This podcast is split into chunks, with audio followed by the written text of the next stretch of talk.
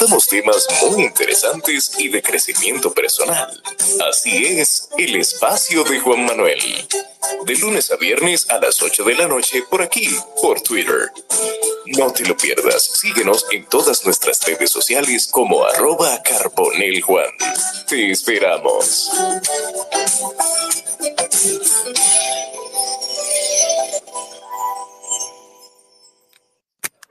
Buenas noches, bienvenidos a un espacio más del espacio de Juan Manuel, el segundo espacio, bueno, el tercero, perdón, el tercero de el 2024. Y yo me siento muy complacido porque esta invitada de esta noche, yo tenía como dos años, Lisa, por, por traerte aquí.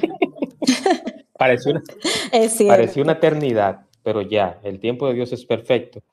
Y aquí tenemos a a mi amiga y también una persona con mucho conocimiento de muchos temas, una mujer inteligente y además de inteligente, hermosa, Lisa Mabel Collado. Eh, Lisa tiene expertise en muchas cosas y voy a leer un poquito de su biografía brevemente. Ella es periodista, gestora empresarial, mujer de negocios, tiene también mucha experiencia en gestión financiera, gestión y agente inmobiliaria presidenta y fundadora del Poder Ciudadano y Política Ciudadana. Eh, inició sus estudios en universitarios en el 2013, se graduó en Administración de Empresas y Negocios en Barna Business School, continuando con la preparación académica en el año 2006. Lisa Mabel Collado se graduó de Periodismo en el Instituto Dominicano de Periodistas. Eh, aquí también dice que contrajo nupcias, eso no lo vamos a decir, no es necesario. Pero su vida política ha sido muy amplia, eh, su vida profesional también. Es una persona que tiene mucho conocimiento en presupuesto, en economía, y es alguien, eh, bueno, aquí dice que durante la crisis generada por el COVID-19 realizó varias recomendaciones al gobierno dominicano para evitar el colapso de la economía local. Yo me siento muy orgulloso y honrado, no solamente de tenerla acá, sino de compartir nacionalidad con, con Lisa Mabel. Lisa, así te voy a decir. Eh, bienvenida a tu espacio. Muchas gracias. Buenas noches, Juan Manuel. Por fin se dio. Realmente sí, yo prefiero que me llamen Lisa, a mis amigos se lo digo. Eh, buenas noches, estoy agradecida por la oportunidad de poder compartir conocimiento y aprovecho para saludar a los amigos que se han integrado y a los que se irán integrando conforme vamos compartiendo estas reflexiones que pretendo yo eh, llevarles a ustedes esta noche para comprender un poquito sobre el presupuesto público y, por supuesto, para hacer unas reflexiones finales sobre lo que auguran las finanzas públicas para este año 2024. Eso es correcto. Así es que eh, vamos a iniciar. Miren, cuando, cuando a mí me corresponde impartir alguna docencia en el área o capacitación, un taller en el área de presupuesto, mi, reflexión inicial, mi pregunta inicial es, ¿por qué es importante que nosotros como ciudadanos comprendamos el presupuesto?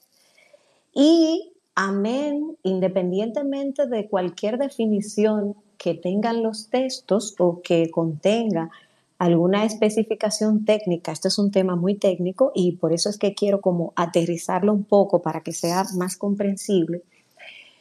El, ejercicio ciudadano para fiscalizar el uso de los recursos públicos es un elemento que debería comprometernos a todos. Y de ahí es que surge la importancia de comprender el presupuesto. Solo con, con, darle una mirada, el presupuesto de gastos del gobierno central para este año 2024 será, escuchen bien esta cifra, de un billón, un billón 371.992.7 millones de pesos.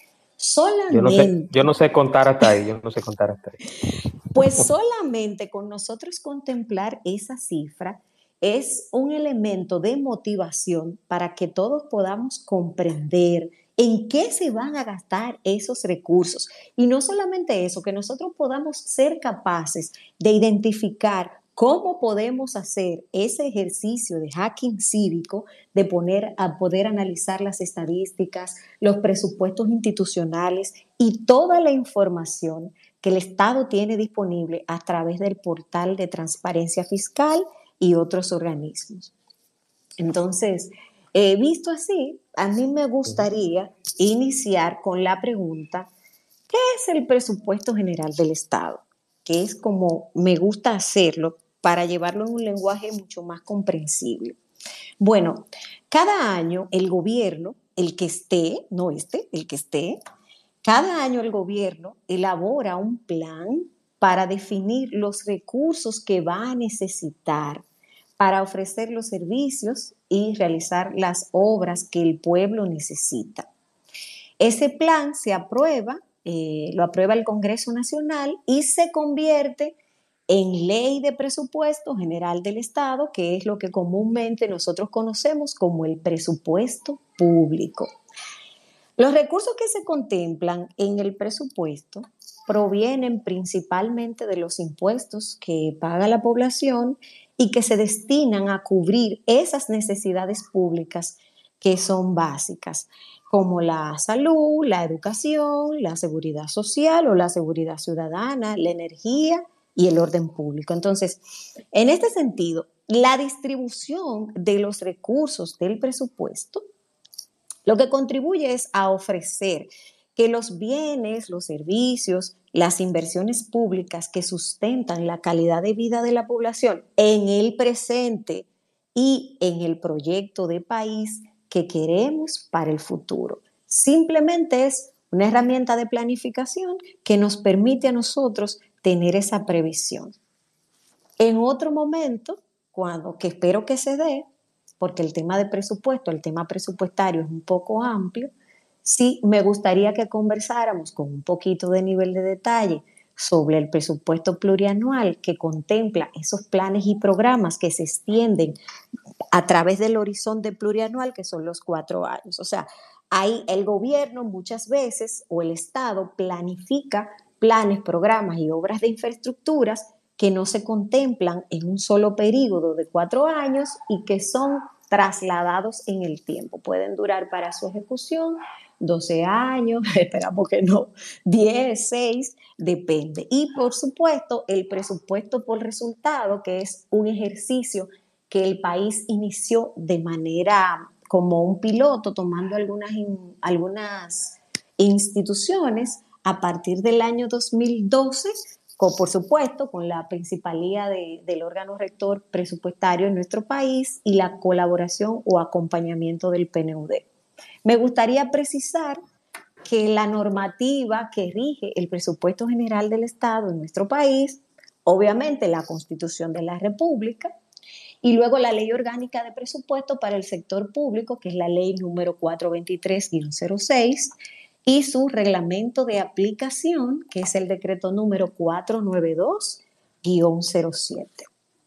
Bien, entonces, ¿por qué se define un presupuesto general del Estado? O sea, ¿por qué es importante definir eso? Bueno, lo que ocurre es que como ya conversamos, el presupuesto es un plan o un cálculo que anticipa la cantidad de recursos que se van a necesitar para realizar alguna actividad o proyecto que sea particular o con un fin específico.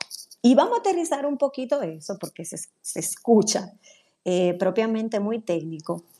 Para cubrir las necesidades individuales, uno como persona o la familia en su conjunto, las personas deben determinar el gasto que van a necesitar realizar y con cuáles recursos cuenta para hacerlo, ya sea proveniente de los salarios, de las remesas que se reciben de familiares que están en el extranjero, de los intereses de algún producto financiero que usted tenga por ahí, o su dividendo, o cualquier otro apoyo. Por ejemplo, la persona o la familia debe calcular cuánto va a gastar en alimento, en transporte, en alquiler o en el pago de vivienda en el caso de que usted tenga un financiamiento con su vivienda, los servicios como el agua, la luz, el teléfono, la educación, la salud o los muebles, las ropas que usted va a usar, entre otras necesidades y saber cuánto les será posible ahorrar para las necesidades futuras. Las necesidades futuras, ¿qué son? Eh, en dominicano, ese clavito que nosotros tenemos por ahí es un fondito que nosotros tenemos, si se quiere, de contingencia para alguna eventualidad. Entonces, si la familia no cuenta con suficiente dinero, con suficientes recursos para todos los gastos, entonces deberá priorizar y así destinar sus recursos a lo que es más importante. También puede considerar tomar un crédito según pueda ir pagándolo, de acuerdo a su capacidad de pago. Entonces, así, de manera muy similar, es que los gobiernos definen el presupuesto general del Estado como su principal instrumento de planificación financiera. ¿Y qué es lo que se prioriza en el presupuesto? Se priorizan los gastos e inversiones que se realizan y cómo se obtendrán los recursos necesarios para hacer frente ante las diversas necesidades que tiene la población. Entonces, para ello, el gobierno toma como referencia la Estrategia Nacional de Desarrollo, la cual está sobradamente sabido que está alineada con el Plan Nacional Plurianual del Sector Público y estos dos documentos, estos dos planes, ambos instrumentos se toman en cuenta eh, y también tanto el gobierno como para la sociedad dominicana para plantear cuáles son las prioridades. Entonces, eh, ese paralelismo en el presupuesto familiar alimentos, bebida, transporte, alquiler, pago de vivienda, etc. Y en el presupuesto general del Estado, educación, pago de la deuda pública, los servicios de administración general del Estado, la salud, la energía, la protección social, otros servicios generales que también son contemplados y económicos, eh, la seguridad, la defensa, el orden y la justicia, básicamente. Entonces, para el presupuesto general del Estado, para hacerlo, el gobierno tiene que decidir cómo es que va a obtener los recursos para cubrir sus gastos cada año, tomando en consideración los impuestos que recauda y otros ingresos que se captan, que pueden ser de captación directa, de los hogares y de las empresas, también de las donaciones, eh, así como también a través de la colocación de bonos o a través de los préstamos. Ante el aumento de las necesidades que tiene la gente, la población, el gobierno debe, subrayado, debe disponer de una estrategia que le permita mejorar cada vez más la calidad del gasto público en beneficio de la población, porque esto lo que va a permitir es estimular el crecimiento sostenible de la economía. ¿Por qué? Porque incrementa la capacidad de generar recursos propios. Todo eso con el fin de cubrir los gastos corrientes, las inversiones requeridas para el desarrollo del país y, por supuesto, de cumplir con sus compromisos y mejorar, subrayado también, la distribución del ingreso ese ingreso que se toma como referencia para las proyecciones. Entonces, ¿qué elementos o cuáles elementos se toman como base para elaborar el presupuesto general del Estado? Bueno, el presupuesto general del Estado se elabora en base al comportamiento esperado de las principales variables económicas y de los factores externos, así como de su impacto en la economía. Por ejemplo, se estima, la estimación, la proyección se hace suponiendo que el nivel general de los precios subirá eh, solo en un porcentaje determinado, que el barril de petróleo tendrá un precio promedio específico, que la tasa de cambio también va a variar en un porcentaje dado y que la economía crecerá a una tasa determinada. Entonces, estos factores o a esos factores cuyo comportamiento es previsible, o sea que se prevé, se les denomina supuestos macroeconómicos.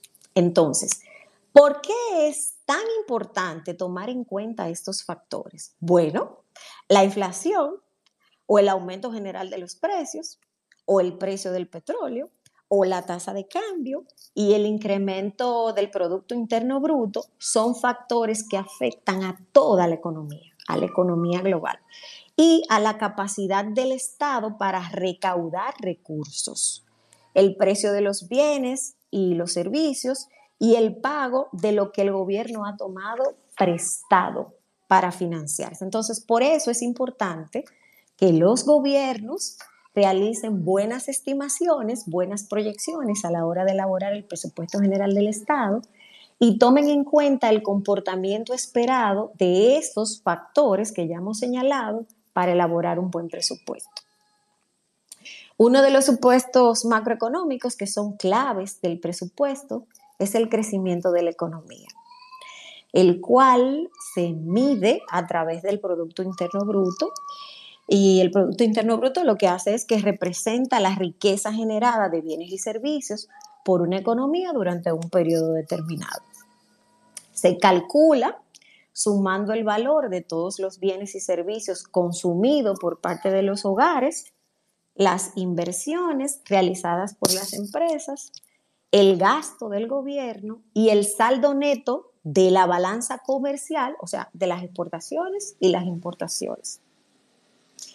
Y uno, viéndolo de esta forma, piensa, pero bueno, ¿por qué el crecimiento de la economía afecta al presupuesto? O sea, ¿por qué debería preocuparnos el crecimiento de la economía cuando nosotros estamos ofreciendo una mirada presupuestaria? Si la población consume una mayor cantidad de bienes y servicios y se generan más empleos, el gobierno incrementa automáticamente su recaudación de impuestos, es obvio, y de otros ingresos. Y con ello puede contar con mayores recursos para realizar los gastos e inversiones que se requieren en el país. Entonces, de igual forma, el presupuesto influye en el comportamiento de la economía, en los precios y en el empleo público y privado, no solamente público, público y privado, pues el gasto del gobierno es uno de los principales motores que tiene la actividad económica y, bueno, representando un porcentaje importante. Entonces, ok, hasta ahí nosotros hemos visto más o menos qué es el presupuesto y por qué es importante el presupuesto. Pero, ¿qué establece el marco legal acerca del presupuesto? O sea, ¿qué es lo que yo tengo que contemplar en términos de normativa para formalizar la elaboración de ese presupuesto? Bueno, en orden de prioridad, eh, el presupuesto general del Estado se rige principalmente así. Por ejemplo, la Constitución de la República, eh, los artículos, creo que si la memoria no me falla, del 233 al 240. Eh, en esos articulados se establece los responsables de formular el presupuesto, su contenido y en qué fechas se debe entregar y aprobar el presupuesto por parte del Congreso Nacional. Además, eh, quién puede modificar el presupuesto y los criterios de su distribución equitativa. Luego está la Ley Orgánica de Presupuesto, como señalamos al principio, la 423-06, que es la Ley Orgánica de Presupuesto para el Sector Público, y esa norma lo que da son las pautas sobre el sistema presupuestario dominicano y la política presupuestaria. Y, por supuesto, define el contenido de la ley de presupuesto general del Estado y las funciones de los organismos que están involucrados en las distintas etapas del presupuesto. Y luego, obviamente, la ley de presupuesto general del Estado, que dispone para cada año, con la autorización del Congreso Nacional, cuánto para qué y cómo se van a gastar los ingresos y el financiamiento. Es decir, define el presupuesto en sí para dicho año, que regularmente se toma como referencia el año anterior. ¿Por qué? Porque las instituciones para realizar producción pública esa formalidad financiera, esa planificación financiera, la atan a una serie de actividades que se llaman metas institucionales, que es donde se refleja la producción pública de esas instituciones. Entonces, la Constitución de la República establece que el presupuesto debe ser asignado de manera equitativa en el territorio y bajo los criterios de prioridad, de eficiencia, de economía y principios eh, de transparencia. Eso está en el artículo 238. Asimismo, en base al mandato constitucional, la ley orgánica de presupuesto para el sector público define cada etapa del proceso que, al que se da origen y su cumplimiento de la ley. Entonces, las etapas que atraviesa el, el, proyecto de presupuesto cada año o el presupuesto general del Estado cada año involucra a varias instituciones del gobierno, porque es un plan general, y el conjunto de etapas o de estas etapas es comúnmente conocido como el ciclo presupuestario, que lo que comprende es la formulación, que es cuando se está preparando, la, mm, debe estar listo a más tardar el primero de octubre de cada año, la discusión y aprobación, eh, bueno, como eso ya es, quien lo hace es el Congreso Nacional, la ley lo que establece es que se mantiene la fecha abierta hasta tanto se produzca la población, la ejecución, la ejecución presupuestaria comprende el ciclo entre el día primero de enero y el día 31 de diciembre de cada año, y el seguimiento y evaluación, que es desde el primero, desde el primero de enero del año fiscal a más tardar el 15 de febrero del año próximo. Entonces, los documentos de planificación del gobierno, que también nos sirven, como comentábamos, para recordar, eh, para realizar el presupuesto, la Estrategia Nacional del Desarrollo, el Plan Nacional Plurianual para el Sector Público, que contiene el Plan General de Acciones que son prioritarias y que se van a realizar o que van a realizar las instituciones del gobierno cada tres años, esto con base a la Estrategia Nacional de Desarrollo y, por supuesto, que no se quede las prioridades presidenciales. Los planes estratégicos institucionales que también son eh, contemplados, porque es que ahí las instituciones definen de manera interna su visión, su misión, los objetivos, los resultados esperados y los medios para verificarlos como base para su planificación operativa del año.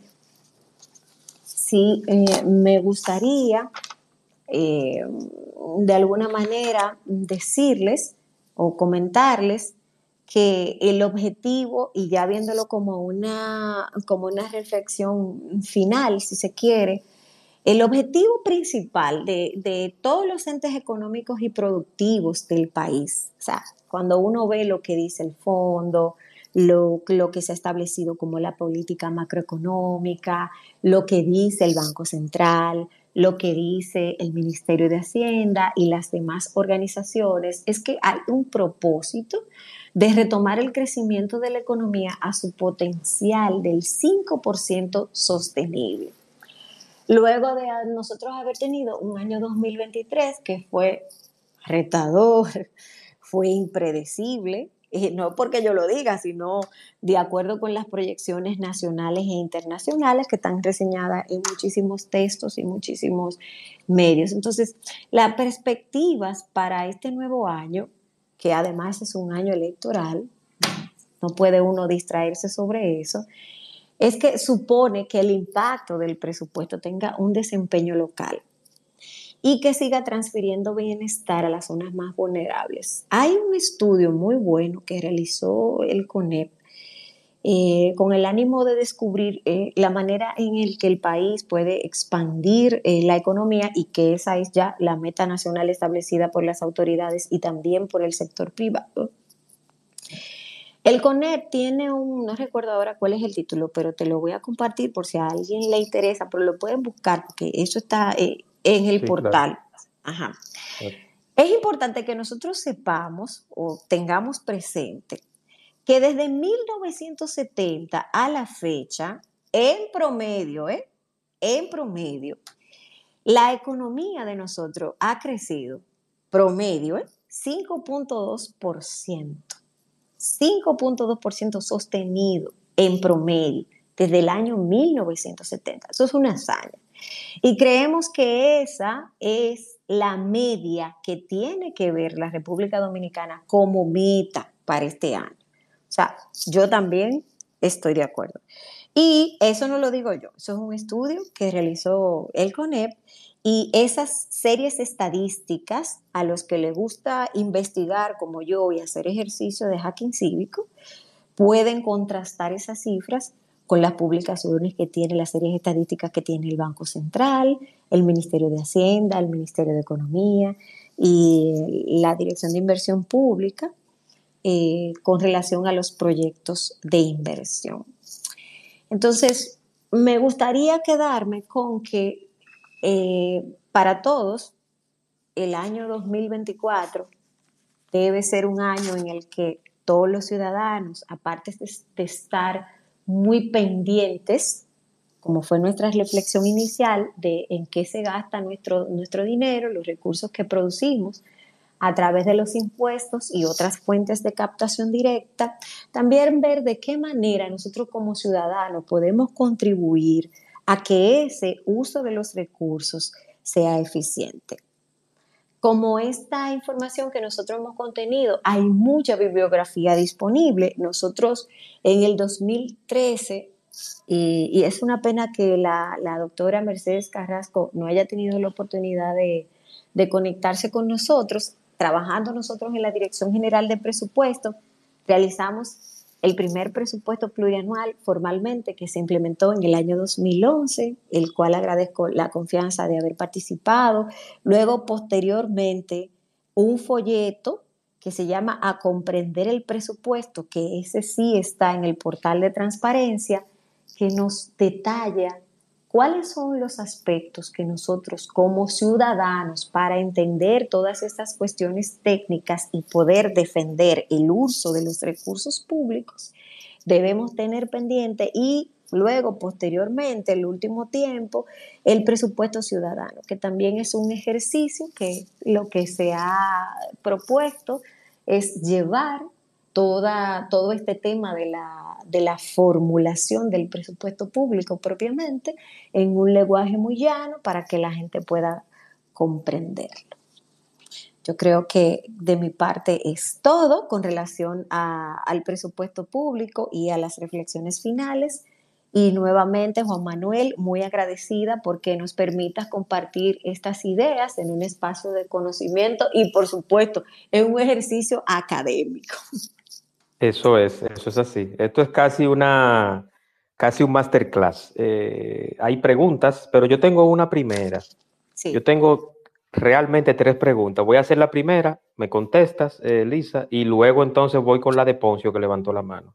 Vamos. La primera es, yo tengo una curiosidad y esa primera pregunta es interesante. ¿Es cierto que se espera un efecto llamado, un efecto rebote, que le han llamado así, en la economía para este año, en el 2024? E, esa pregunta, esa pregunta es tuya o es de un político.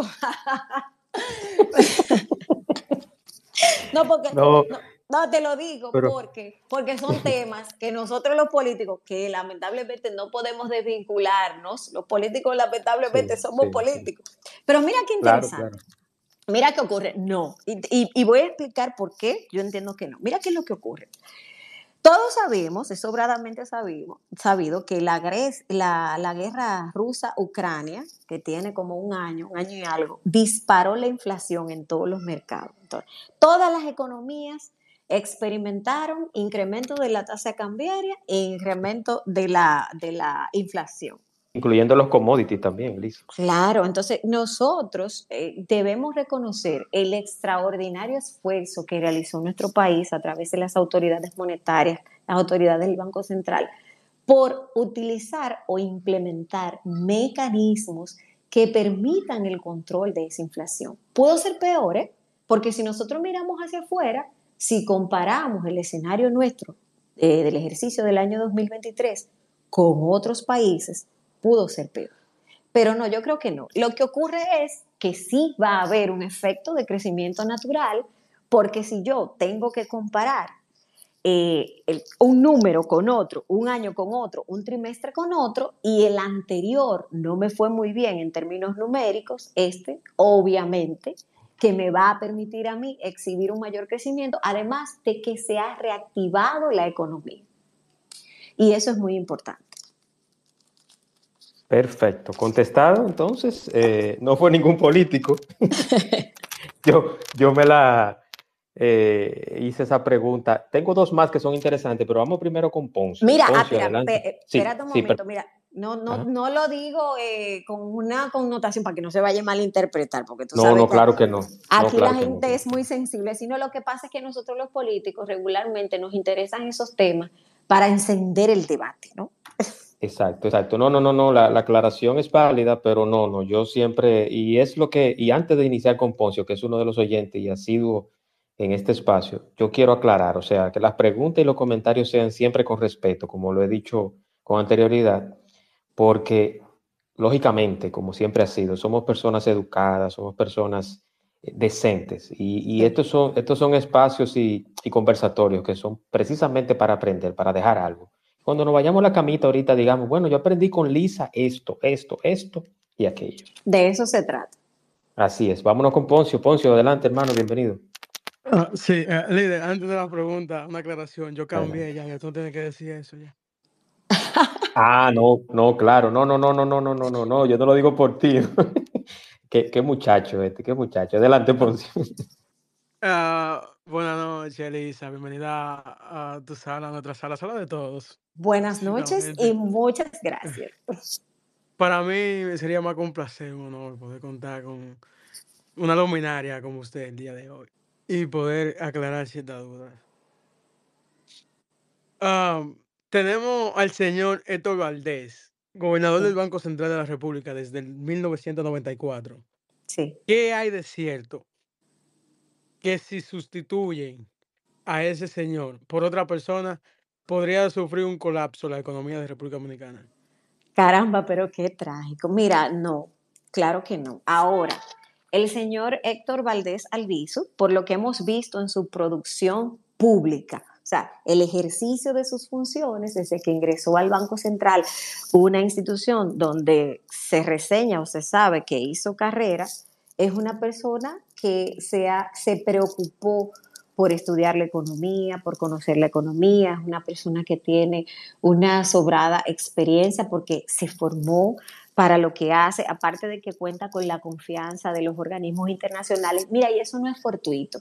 Eso se construye con el trabajo, con la producción y con el tiempo. Porque ¿qué es lo que ocurre? Hay unas cuestiones muy técnicas en los estados, no solamente en República Dominicana, en el estado macro, en sentido general, que son un poquito sensibles. Pero yo creo, y por lo que he visto por el desempeño que ha tenido él al frente del Banco Central, no en este, en este periodo de gobierno, en otros anteriores que ha participado, ha sido muy bueno y se ha preocupado por eh, capacitar técnicos que le acompañan en la toma de decisiones. Recuérdate que cuando se tiene éxito sobre algo, es el resultado del trabajo en equipo. Yo me imagino que tiene que ser así para que él haya tenido y haya manejado con tanto éxito como lo ha hecho hasta ahora eh, su gestión al frente del Banco Central. Pero no creo que si lo quitan eh, pueda sufrir la economía. Ahora, hay muchos factores que hay que considerar. Es una persona notable, reconocida, formada, con una extraordinaria hoja de servicio y producción pública y creo que su experiencia es muy necesaria ante momentos como los que estamos viviendo, sobre todo en los últimos años, donde nosotros, como comentábamos antes, lo que perseguimos es volver a ese crecimiento sostenido que pasa el 5% de la economía. Y él tiene una excelente fórmula. Lo demostró en periodos de gobiernos anteriores y lo demostró en el año 2023, cuando en el mundo la inflación creció, las tasas crecieron, se dispararon los commodities y nosotros hemos podido gozar de estabilidad, que es lo que nos ha permitido paliar y mantener ese balance macroeconómico en nuestro país. ¿Contestado Ponce su pregunta? Sí, sí, por supuesto, por supuesto. Ah, desperdicio, una luminaria. gracias, Ponce.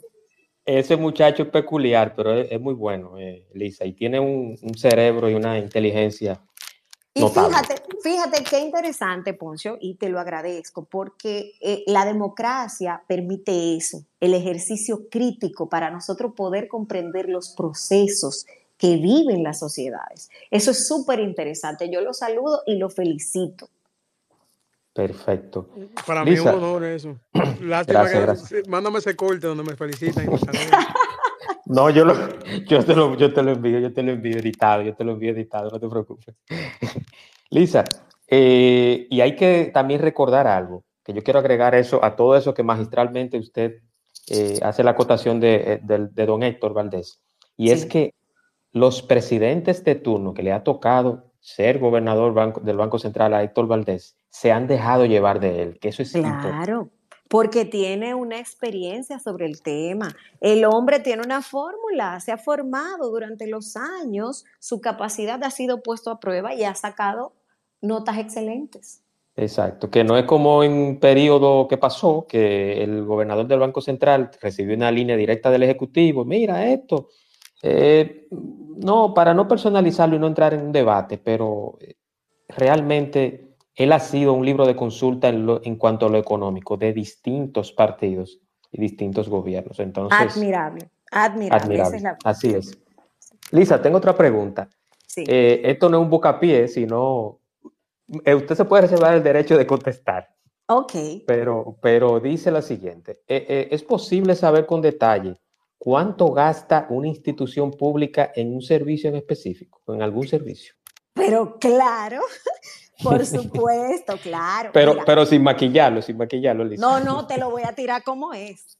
Mira, el manual de clasificadores presupuestarios para el sector público lo permite, incluso te permite identificarlo por ingresos o por cuenta económica de ingresos o por objeto del gasto para saber con detalle con, como económico del gasto, como funcional, como geográfico, para que tú sepas en qué provincia, en qué municipio se gastaron esos recursos en agua, en luz, en teléfono, en gasto corriente. Y por supuesto, las fuentes de financiamiento, eh, de dónde provienen esos recursos y los organismos financiadores. ¿Quién lo financia? Claro que sí que se puede. Ah, perfecto, perfecto. Entonces, una última pregunta, Lisa, y esta es para fines didácticos. Por ejemplo, si Poncio o mi amigo Jafre, que está Jafre, que está por acá, eh, Yari, Liz, Whitney, que no vive acá, pero también es ha sido de los espacios, Casanova, JR, Ana Iris, Víctor, todo lo que estamos acá, queremos una capacitación sobre presupuesto público. ¿Dónde imparten esos cursos? Eh, bueno, en la administración pública hay que tengan la 3B, que tengan la 3B. Liz. Bueno, bonito y barato.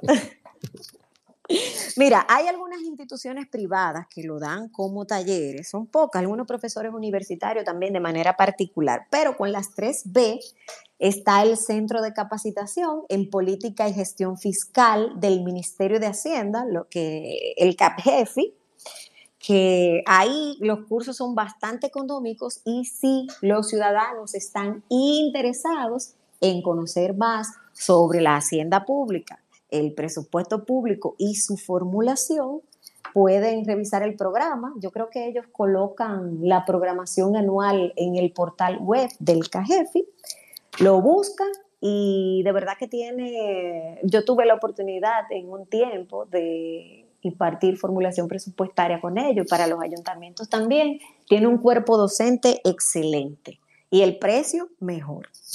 Y además es nuestro, es un bien público que todos debemos utilizar. Claro que sí, sobre todo eso. Y, lo mismo pasa con Infotep. Hay muchas personas que no saben que su empresa, lógicamente, si paga Infotep, que entiendo que sí, porque el 99.9% de las empresas pagan ese servicio o, o, esa, o cumplen con esa normativa de la ley, pueden aprovechar esos cursos para capacitarse, que tanta falta le hace a este país. Eh, Lisa, Lisa, yo quiero antes de finalizar agradecerte, ya que yo tenía como dos años atrás de usted. No porque usted no quería, no porque usted no quería, no, no. no se había dado. No, se había dado, no se había dado, pero yo quiero que este sea el inicio de muchos más, Lisa. Yo quiero eh, públicamente agradecerte, decirte que, que eres eh, una persona a la cual me siento muy orgulloso, no solamente de compartir nacionalidad, sino también de ver eh, ese manejo que tienes, tanto en las redes como, como en la vida pública y privada. Yo, orgullosísimo, me, me complace mucho tener una persona de su nivel acá y quiero comprometerle que en lo adelante, lógicamente con planeación, hacer más espacios de diferentes temas. ¿Qué le parece? Bien, yo solamente puedo decir Dios ante todo, el Señor es que da el don y nosotros lo ponemos a la disposición de la gente, para eso estamos llamados, así lo dice la palabra, y yo como creyente lo practico. Eh, nuevamente agradecerte, qué bueno que se dio esta oportunidad, yo creo que todos estos temas que deben ser de empoderamiento ciudadano, es importante compartirlos desde una perspectiva académica, en un lenguaje sencillo que la gente lo pueda digerir y pueda aprender. Y por supuesto cualquier otra área de nuestra formación que tú entiendas que podemos poner a disposición de, de toda la gente que te sigue. Claro que sí, tú puedes contar conmigo nuevamente. Muchas gracias por permitirnos compartir estas reflexiones y gracias a todos los amigos y a tus seguidores que se sumaron esta noche a escucharnos. Claro, y resaltar que eh, Lisa es primeriza en este tipo de espacio, la primera vez que entra. Ah, pues ya lo sabes, sí, es la primera vez que comparto un espacio, sí. Soy nueva. Bueno, qué bueno. Soy, eres nueva. Antes de pasar a Poncio, yo quiero hacer un, aviso y también una invitación. Mañana, que está por acá, por cierto, como oyente, tendremos a la abogada litigante Aldris Shelby Rasmelis. Rasmelis muy buena, muy buena. Sí, está por acá. Eh, mañana tendremos y hablaremos eh, como abogada litigante del caso del pelotero Wander Franco. Hablaremos mañana de ese tema a las nueve en el espacio de Juan Manuel acá en X, en Twitter. Poncio, una palabra final porque no puedo tomarle mucho tiempo a Lisa que tiene unas clases y casi, casi está diciendo sí, sí, Sí, sí, no, nada más breve, nada más. Yo necesito que la distinguida se comprometa a venir a otro espacio para hablar de política y yo necesito que ella se comprometa hoy. Hoy, yo necesito que ella se comprometa hoy y que usted le ponga una fecha de una vez. No, vamos, vamos a hablar, vamos a hablar eso. Lo que pasa es que Lisa tiene, Lisa tiene que tenemos que organizar eso porque los temas políticos levantan pasiones. Yo no digo que ustedes no sean lo suficientemente maduros y responsables de tener un debate aquí, pero es complejo, es complejo. No sé si Lisa comprende lo que yo. Poncio. Dígame, tengo idea. Lo vamos a evaluar, Poncio. En la medida de lo posible, claro que lo vamos a hacer. Vamos a hablar de política. Le voy a decir, yo manejo un poquito de política, entonces para que el debate sea de bueno, aunque yo esté de acuerdo con su postura, yo puedo tomar una postura contraria. Correcto. Y dar algunos argumentos. Yo necesito ese debate cuando usted pueda. No estoy desesperado. No, lo, vamos a hacer, lo vamos a hacer. Y, yo conociendo a Poncio, Lisa, sé que no van a ser eh, posturas eh, diferentes bajo el marco del irrespeto y nada de eso. Yo, yo sé que no. El balance, el balance es un elemento importante en todos los ámbitos de la vida, en todos. En todos, en todos, en todos, en todos, Entonces, nada, nuevamente agradecerte, Elisa. Eh, quiero que des tus coordenadas ya en estos minutitos que faltan, dónde te pueden seguir, eh, dónde le pueden escribir, todo lo demás. En todas mis redes, yo soy arroba Lisa Mabel, no tengo community, yo contesto todos los mensajes en la medida de lo posible.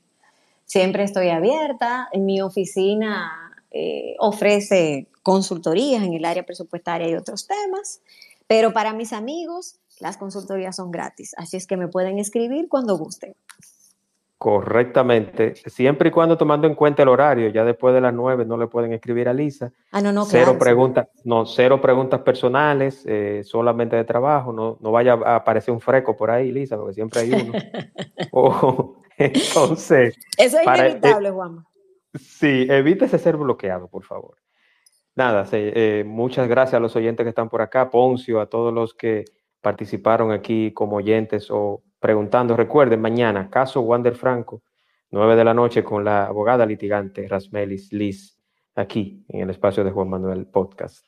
Lisa, un abrazo, muchísimas gracias y espero que te haya sentido bien aquí. Gracias, un abrazo y buenas noches para todos. Igual, cuídense mucho. Chao, chao.